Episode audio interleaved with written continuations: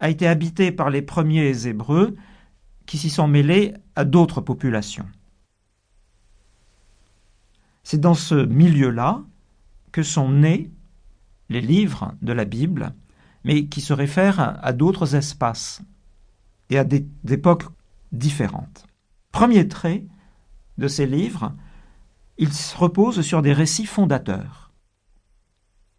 Les textes bibliques réécrivent en effet, en partie, des traditions littéraires qui d'ailleurs proviennent des civilisations environnantes, des Babyloniens, comme les récits de la création du monde et du déluge, qui rappellent l'épopée babylonienne d'Enuma Elish, ou bien encore l'épopée sumérienne de Gilgamesh.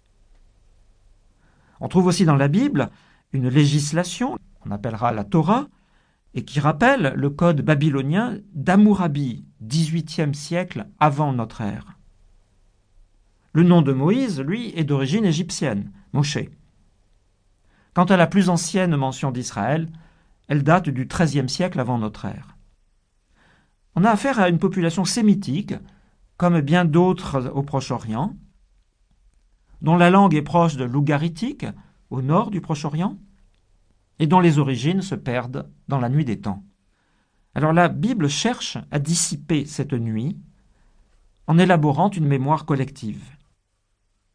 Dans le livre intitulé en français Genèse, premier livre de la Bible, on rencontre ainsi la figure fondatrice d'Abraham, de son fils Isaac, et du fils de celui-ci, Jacob, appelé un peu plus loin Israël.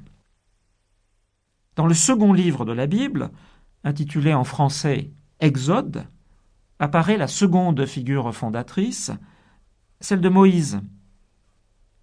Ensuite a lieu, dans les livres intitulés en français Josué et Juge au pluriel, le récit de l'installation des tribus des Hébreux en Canaan. Ces patriarches, Abraham, Isaac et Jacob, apparaissent comme des chefs de tribus nomades. Moïse en descend, comme tous les Hébreux, mais par son éducation, il est également porteur de la culture égyptienne. Quant à la question de l'installation des Hébreux en terre de Canaan, c'est encore aujourd'hui une question non résolue.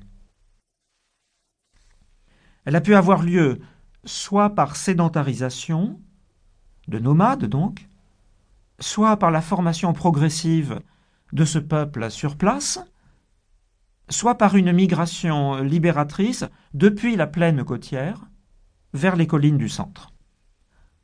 Les fouilles archéologiques actuelles en Israël témoignent de vestiges sûrement très anciens, mais on ne peut pas tirer pour l'instant de conclusion.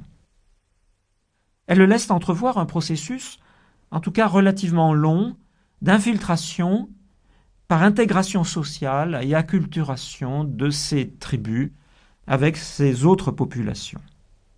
Autrement dit, les livres de Josué et des juges, qui déploient le récit d'une conquête violente du pays, hostilité, invasion, coup de main, commando, ne correspondraient guère à la réalité historique.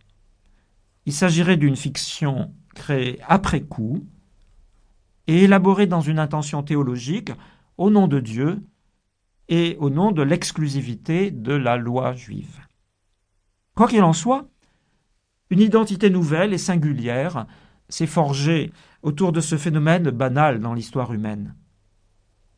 Les textes bibliques cherchent alors à en témoigner, en attribuant à celui qu'il est convenu d'appeler Dieu l'initiative de la vocation de ce peuple à part, dont la vie religieuse se confondra avec ces traditions qui font mémoire de cette formation initiale dans cet espace-là. Au début, ce peuple ne dispose pas d'un lieu de culte central. Les textes bibliques mentionnent plusieurs sanctuaires, notamment à Sichem, à Bethel, à Gilgal ou à Silo. Cela fait penser sans doute euh, à une confédération de tribus régionales qui étaient regroupées sous l'autorité de chefs charismatiques en cas de danger, de pression extérieure, mais qui étaient fort